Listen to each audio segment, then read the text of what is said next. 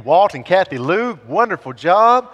Mr. Arthur, thank you for coming, sharing that with us. What a God story. Man, that's exciting. Exciting to be a part of. If you have your Bible, we're in the book of Matthew. Go ahead and find Matthew chapter 5. I know what some of you are thinking right now. I can read your mind. You're thinking, Case, we're a little bit later in the service. We have had extra stuff today. Please don't get up and preach a full message. And I just want to tell you, God has heard your prayers this morning. Some of you have prayed more in the last three minutes than you have prayed in a month, and God has heard your prayers. We're going to be quick. We got a lot to cover. We're going to do it in a quick amount of time, so put your uh, boots on and be ready to go, okay? You're relieved. I can see. Now you can take a breath, and we're going to move on. Anybody remember the Susan B. Anthony dollar? Y'all remember that? Susan B. Anthony dollar came out in the late 1970s, but it was only in active circulation for two or three years. The Treasury Department tried to push this, this dollar coin, but, but people would not accept it.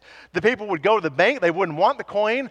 Businesses quit taking the coin as currency, as money, and so they began to interview people and they asked the question, What do you have against the Susan B. Anthony dollar? And here's what they said they said, It looks too much like a quarter. It's of the same metal, it's of the same material, it's almost the same diameter. It's only a few millimeters larger in diameter than a quarter. And so they said, We are going to town and we're spending a dollar and we're thinking we're spending a quarter. And so it was eventually taken out of active circulation. But I believe there are a lot of Christians like that today. Worth a dollar but they look like a quarter and they're being spent like chump change in the marketplace. We have all the glories of Calvary. We have all the privileges that come with being children of God, but we do not spend well in the marketplace where people need to see and they need to hear and they need to feel the reality of the Lord Jesus Christ. And so, in front of us today, we have the scripture that tells us how to be a part of the world in which we live. How are we to live? How are we to be? How are we to be involved in the world around us? I'm glad you asked that question. Look at Matthew 5, beginning in verse 13. Jesus says, You are the salt of the earth. But if salt has lost its taste, how shall its saltiness be restored? It is no longer good for anything except to be thrown out and trampled under people's feet. You are the light of the world. A city set on a hill cannot be hidden, and nor do people light a lamp and put it under a basket, but on a stand, and it gives light to all in the house. In the same way, let your light shine before others so that they may see your good works and give glory to your Father who is in heaven. God, we, we pray, we come to you. We ask that you will be with us in this short time, that you will challenge us, that you will speak to us through your word, God, and that we will be the salt and that we will be the light. In Jesus' name, amen. What we have in this scripture is the function of the believer in the world. And if I could take this text and summarize it in one word, it would simply be the word influence. We are to be men and women of influence. Influence means that we have the capacity to affect the character, the development, or the behavior of someone else. And I wonder in our lives, who are we influencing around us? Because if we're really honest with each other, the problem is that it's not easy. And many times it seems as though it is almost an impossible task before us. That's why Jesus, in praying to the Father in John 17, he says this He says, I do not ask that you take them out of the world, but that you keep them from the evil one. 1 John 2:15 says, "Do not love the world or the things of the world. If anyone loves the world, the love of the Father is not in him." So, in other words, I want you in the world, but I don't want you to love the world. I want you to be a part of the world, but I don't want you to be of the place that you are. And in my life, there's a lot of times that that seems like a very thin line. Does it for you? To be a part of the world, but not to be of the world. Salt, in order to be effective, must be mingled in with the substance it's affecting. Light to be effective must be shined upon the darkness. And so when you look at your Bible and you go back to where we've been, look back at verse 2 in Matthew 5. He opens with the Beatitudes and he says, Blessed are the poor in spirit. Blessed are those who realize that they are nothing spiritually, they are bankrupt, for theirs is the kingdom of heaven. Blessed are those who mourn. Blessed are those who are broken over the sin in their life, for they shall be comforted. Blessed are the meek, the ones who are selfless, the ones who are not prideful, for they shall inherit the earth. Blessed are those who hunger and thirst for righteousness, for they are the ones who will be satisfied. Blessed are the ones who are merciful, those who realize they have been forgiven much, and so they will forgive others much. For those are the ones who will receive mercy. Blessed are those who are pure in heart, for they shall see God. Blessed are the peacemakers, for they shall be called the sons of God. Blessed are those who are persecuted for righteousness' sake, for theirs is the kingdom of heaven. And then he jumps right into it, and he says, You are the salt of the earth. You are the light of the world. You have these characteristics, you have these qualities that make you a citizen of the kingdom of God. You have these blessings that come with being a part of the kingdom of God. And now there's also something that is expected of you. And that expectation is that you will be the salt and that you will be the light. It reminds me of what we read in 1 Peter chapter 2. You are a chosen generation, a royal priesthood, a kingdom, a priest, a holy nation, a people of his own. Why? In order that you should show forth the praises of him who has called you out of darkness and into his marvelous light. You are all these things, and the reason why is so that you can point to God, you can bring Him glory, and you can bring Him honor in your life. Now, the text before us, it presupposes two things. It presupposes, number one, that the world that we live in is decayed and it is full of corruption. Somebody say amen. We see it all around us, don't we? It presupposes, number two, that the world that we live in is dark.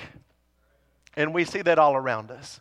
And so I just wonder in my mind if Jesus is on this hillside and he is preaching the Sermon on the Mount and he is preaching about his kingdom, and in the midst of it, he looks around and he sees so much corruption and he sees so much darkness and he sees so much evil and he sees all of this around him.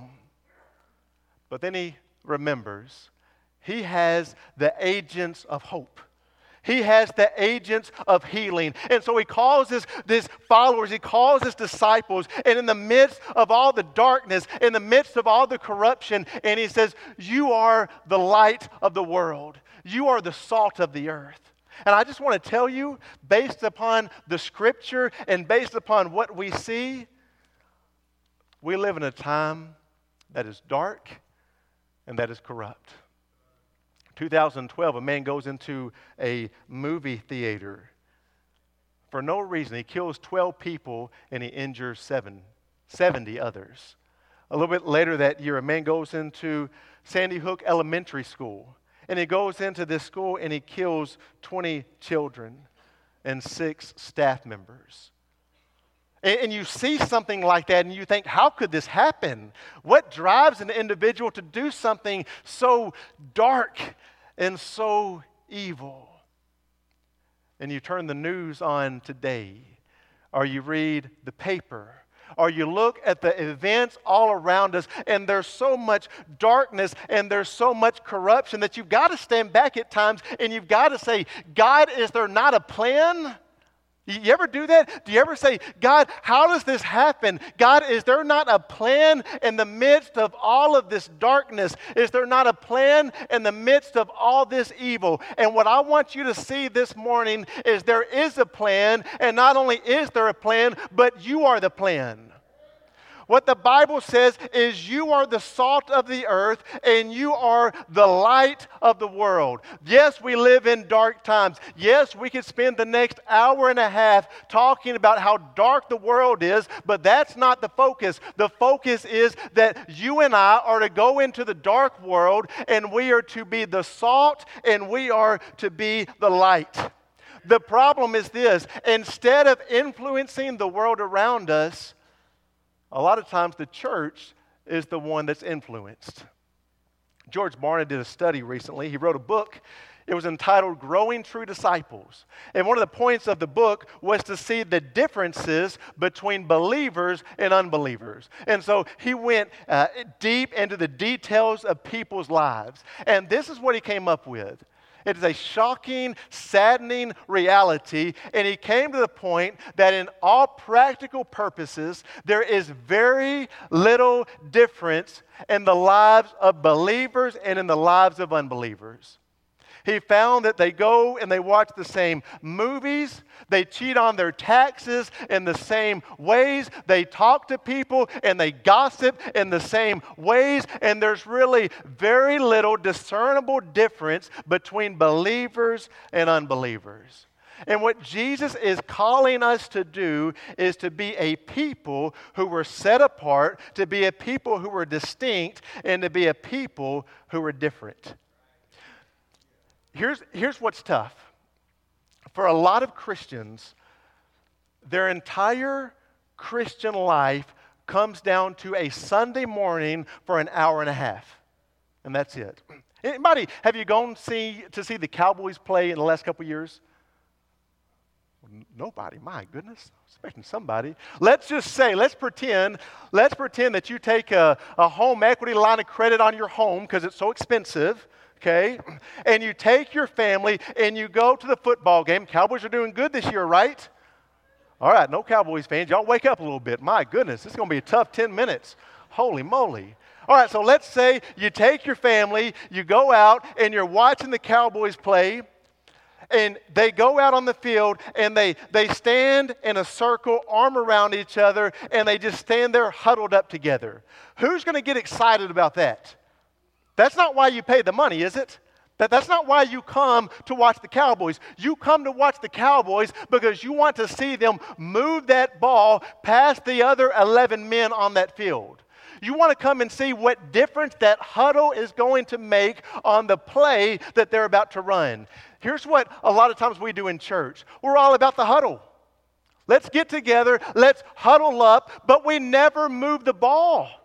We never run the ball. We never run the play. We come together and we talk about the play. We talk about being the salt. We talk about being the light. We talk about hungering and thirsting for righteousness. We talk about being meek. We talk about being merciful, but we never run the play.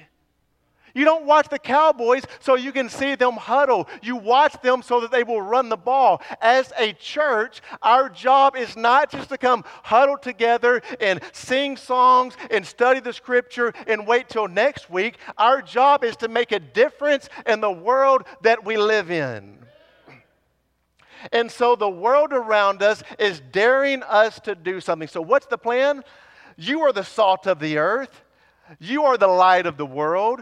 Let your light shine before men. It's emphatic. It means you and you only are the plan. Listen, there's no backup plan. You got that? If we're going to expel the darkness and the corruption, it comes down to the church being the church. There's no backup, there's no plan B. There's no, if they don't do it, let's go another route. We are the plan. And the you is plural. So it's talking about the church body. You ever just ask for somebody to, to pass the salt shaker and you, you reach down and you find one grain of salt?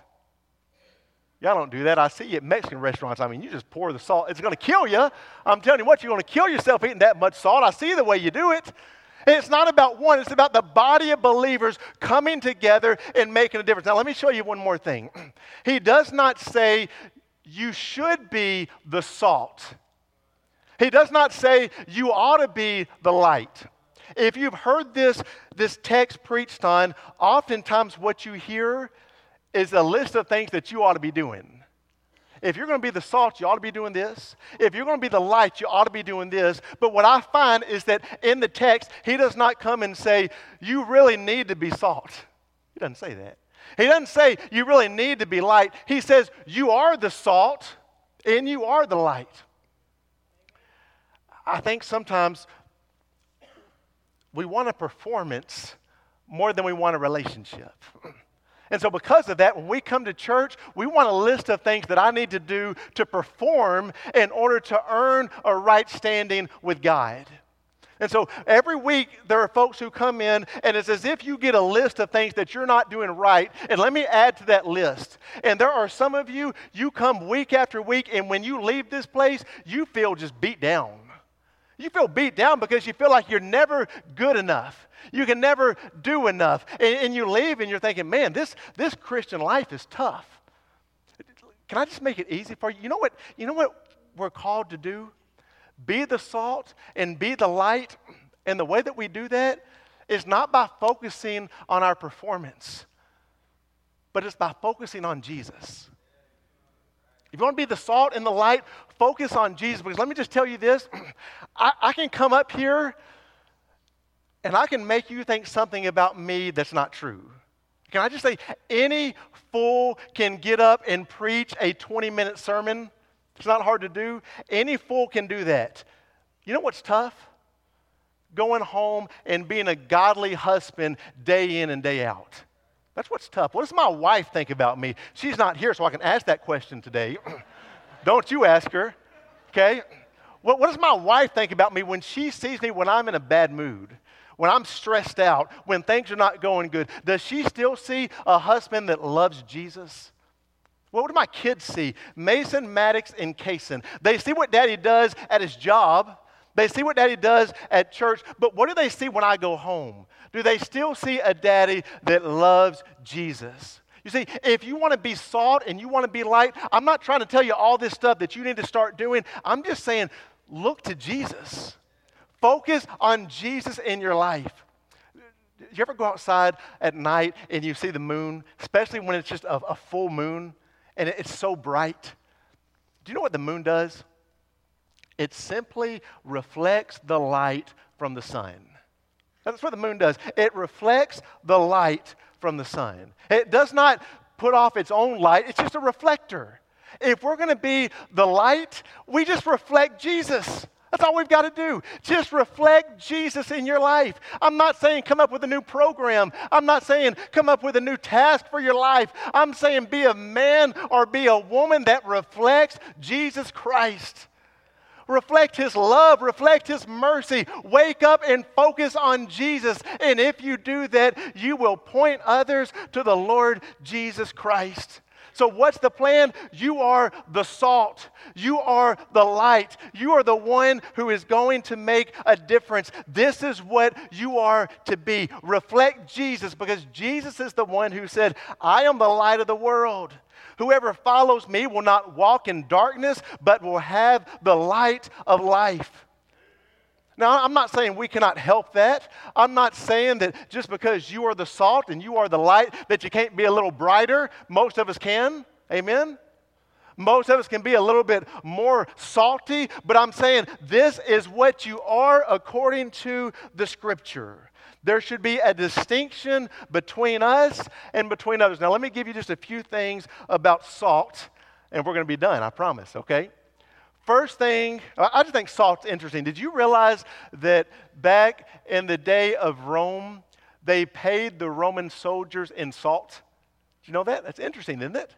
Have you ever heard this saying that someone is not worth their salt? You ever heard that? That's where it comes from because they were not worth their pay. Salt has always been extremely important in the world. It has been a, a, valuable necessity. So let me tell you a few things about salt, some things that I believe that Jesus has in mind when he tells the people, his followers, that they are to be the salt. Number one, I believe he's talking about purity. I believe he's talking about uh, uh, the fact that they are to be distinct and they're to be set apart. If you've ever been to the Middle East, it is a, a, a, a dark, uh, a drab atmosphere, a lot of earth tones. But salt is white. It is pure. It is, it is distinct. And so when someone was work, would be working with salt, there would be this big pile of, of whiteness that would be reflecting in the sun. All these dark brown colors, and then a pile of, of salt. Something that is different, something that is distinct, something that is pure. As Christians, that needs to be us. Something that's distinct, something that's set apart, something that's different. We're to be the church. In the Greek language, the word church is the word ecclesia. It, it's, a, it's a compound word. Ek means out of, kaleo means called. The church are the ones who are called out. The church are the ones who are distinct. The church are the ones who are different. The church is the one who does not do everything that the world does. And I just wonder in your life currently, are you distinct? Is there a difference in your life, or do you look just like everybody else looks? Are you pure? Are you holy? Are you set apart for the things of God? The next thing I thought of was this. Told you we're moving quickly. Wake up. The next thing is salt stings a little bit. You ever done that? Have you ever had an open wound? And, and you come in and you put some solution that has salt in it because it has these, these uh, medicinal purposes. But when you put that into that open flesh, what happens? Thank you. Ow! It hurts, right? You put it in and it stings a little bit. It doesn't feel good. Now, there's a purpose behind it, but it doesn't feel good at the moment. Do you know that if we're going to be the salt and if we're going to be the light, we're going to have to sting the culture a little bit? Here's what we want to do we want to become so watered down. We want to make sure that we don't offend anyone. So let's just focus on love and let's just focus on grace and let's just avoid anything that's difficult. Let's approve of what the world approves of. Let's not talk about sin. Let's not talk about morals. Let's not talk about hell. You may not realize it, but there are churches all over, and they will not say the word hell. They won't do it. There are churches all over, they will not say the word sin. And those churches grow and they grow and they grow. It's what people want to hear. Let me read you a verse out of 1 Corinthians chapter 2. It says, For we are unto God a sweet savor of Christ, unto them that are saved and unto them that perish. To the one, we are the savor of death unto death, and to the other, a savor of life unto life. In other words, he says this We are honey to believers, but we are salt to the unbelievers. Here's a question You want to know if you are salty in your life? Can people come up to you and gossip about someone else? Can someone come up to you and begin to put someone else down in your presence? Because if you're salty, that's going to be a stinging nature, and they will not be able to come and do that in your presence. That makes sense? You understand? Can somebody come up to you at the job place and tell a joke that is not clean? You say, Well, Case, I'm not the one telling the joke. I'm glad you're not. But if someone can come and stand right in front of you and tell a joke that does not honor and glorify God, then you're not bringing any sting with your witness. Can someone come into your presence and begin to bash someone else, begin to put someone else down? Can they do that? Or do they know that your character is so high that you will not accept it? Can a friend call you on the phone and begin to talk bad about their spouse? Or do they know that you will not listen to that because it's not pleasing to God? If we're going to be people who are salt and who are light. It means that we have a standard that is going to sting the world around us. Next thing is this salt makes you thirsty, doesn't it? Salt makes you thirsty. That's why salt's in food, because it makes you drink. That's why we have salt in our body. It keeps you hydrated. And this day, when folks would travel down the road in their pack, they would have these little salt cubes, and they would take and they would put the salt in their mouth, and it would remind them to stay hydrated. Even today in sports, this takes place. It's all a matter of staying hydrated. I believe that as believers, as those who are the salt and the light, that we're to make people thirsty. You know what Jesus says He is? He's the living water. I want to tell you, there are people all around us and they are thirsty. They just don't know what's going to quench their thirst. And so here's what they think if I had a little more money, I wouldn't be so thirsty. If I had a better job, then I wouldn't be so thirsty. If I had a better spouse, I wouldn't be so thirsty. If I had a nicer home, I wouldn't be so thirsty if I had a better car, if all this stuff, if I had this, that, or the other, I wouldn't be thirsty. But Jesus says the only thing that will quench the thirst is the living water. And it ought to be that when people see my life and people see your life, they begin to get thirsty and they begin to say, I wish I had what they have. I wish I had what they have in their life because they respond totally different than everybody else responds around me. They have a peace that passes all understanding. They have a joy on their heart that is not based upon circumstances. There's something different about them, and I like it. It's making me thirsty. Reminds me of a verse in 1 Peter. It tells us to always be prepared to make a defense, listen, to anyone who asks you for the reason of the hope that is in you. Be willing to give a defense to the one who comes to you and says, Where do you get your hope? In other words, people are inquiring of us. They see the hope that's in us. They see the way that we live, and they say, What's different? What's different about your life? And they come and they inquire about your hope. When's the last time someone came to you and said, There's something different about you, and I got to know what it is? There's something different about you. I can't put my finger on it. I don't know what it is, but there is surely something different. You have a hope when there ought to be no hope. I don't have hope. I want some hope. Where'd you get your hope from? And so he says, be willing to make a defense when that happens. And the last thing I want you to see is this salt is preserving. In other words, salt can make a huge difference in the world around us. Look, look over to Genesis, Genesis chapter 18. I love this text. It really brings this being the salt and light to full focus in front of us. You'll remember God was getting ready to destroy Sodom and Gomorrah. There was such evil, there was such wickedness, and God was ready to destroy the city. But God goes to Abraham and he tells Abraham his plan. God tells Abraham the plan, and then Abraham begins to approach God and he gives a request to God. And that's what we're going to see in Genesis 18, beginning in verse 23. You'll know the text, but let's look at it again. It says, Then Abraham drew near and he said, He's speaking to God, Will you indeed sweep away the righteous with the wicked? Suppose there are 50 righteous within the city. Will you then sweep away the place and not spare it for the 50 righteous who are in it? Far be it from you to do such a thing, to put the righteous to death with the wicked, so that the righteous fare as the wicked. Far be it from you. Shall not the judge of the earth do what is just?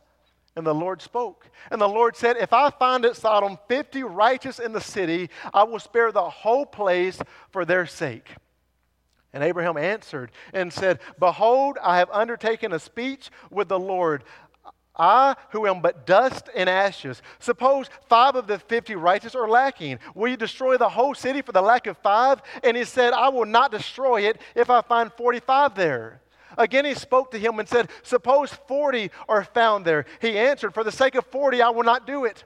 Then he said, Oh, let not the Lord be angry, and I will speak Suppose 30 are found there. He answered, I will not do it if I find 30 there. He said, Behold, I've undertaken to speak with the Lord. Suppose 20 are found. He answered, For the sake of 20, I will not destroy it. Then he said, O Lord, not the Lord, let not the Lord be angry, and I will speak again, but this once. Suppose 10 are found. And he answered, For the sake of 10, I will not destroy it. And the Lord went his way, and when he had finished speaking to Abraham, and Abraham returned to his place. Do you understand what's happening? Abraham is having a conversation with God, and this wicked city is about to be destroyed. It's so dark, it is so corrupt, it is so evil. And Abraham goes to God and says, God, what if there's only 50 righteous? And God says, if there's 50 righteous, I won't destroy it. God, what if there's 45? If there's 45 righteous, I won't destroy it. God, what if there's 30? You, my kids do this to me sometimes. God, what if there's 30? If there's 30, I won't destroy it. God, what if there's 20? Just 20.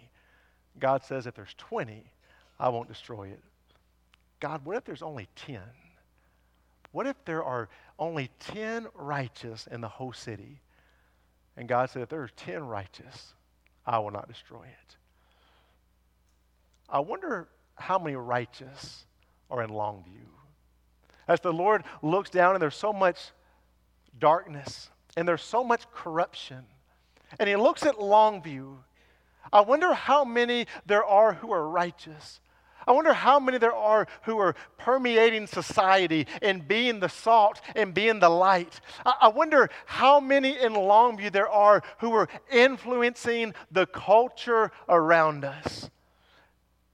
That's what we're called to be to proclaim the glories of Him who has called us out of darkness and into His marvelous light. That's why we exist. That's why we are here. Well, let me ask you how are you being the salt? And how are you being the light? You see, in this text, if a few will be salt and if a few will be light, it'll make such a difference. Are you being the salt? And are you being the light? Let's pray together. As you bow your head, I want you to think about your life. It's been a quick, quick message, but the point is still the same. We are to be men and women of influence. That means at your job place, that means at your school, that means at your home with your spouse, that means in front of your children. That means that you are shining your light and that you are bringing the salt to resist the corruption and I just wonder is that true in your life? Here's what I want you to focus on. Every one of us in here, we can probably look at our life and say, I ought to be a little bit brighter. I ought to be a little bit more salty. Here's what I want you to do I want you to commit this morning that you're going to focus on the Lord Jesus Christ. Your task is going to be to reflect Jesus. I'm not giving you a list of things to do. I'm just saying focus on Jesus. Look to Jesus. Let your heart beat for Jesus. Draw near to Jesus. And I promise you, as you draw closer to Jesus, you will be brighter in your light and more salty in your saltiness. Because the text goes on and says, if salt is not salty, what good is it? It's of no use. You are the salt, you are the light, you are to make a difference. And so focus on Jesus. Reflect the light of the world. Maybe you're here this morning and what you need is you need a church home. You need a church home so you can gather with other believers collectively. You can be salt and you can be light. We'd love for you to come. If the Lord's leading you, partner with us here at Woodland Hills. Maybe you're here and you've never been saved. You've never surrendered your heart and your life to the Lord Jesus Christ. If He's leading you, Oh, I pray that you'll be obedient to his leading. This is a time of response for you to do business with God any way that he so leads you. God, we thank you for this time. Thank you for the way that you speak to us. Thank you, Lord, for the way that you love us. And Lord, I pray that we will be the salt. We will be the light. Lord, I pray that we will shine brightly. We will hold back corruption, God, and we will focus on you just throughout our daily living, God. And that you will be honored and that you'll be glorified. Lord, that when people look at Woodland Hills, they will see folks who are salty and folks who are bright. We ask this in your name. Amen. Stand with us.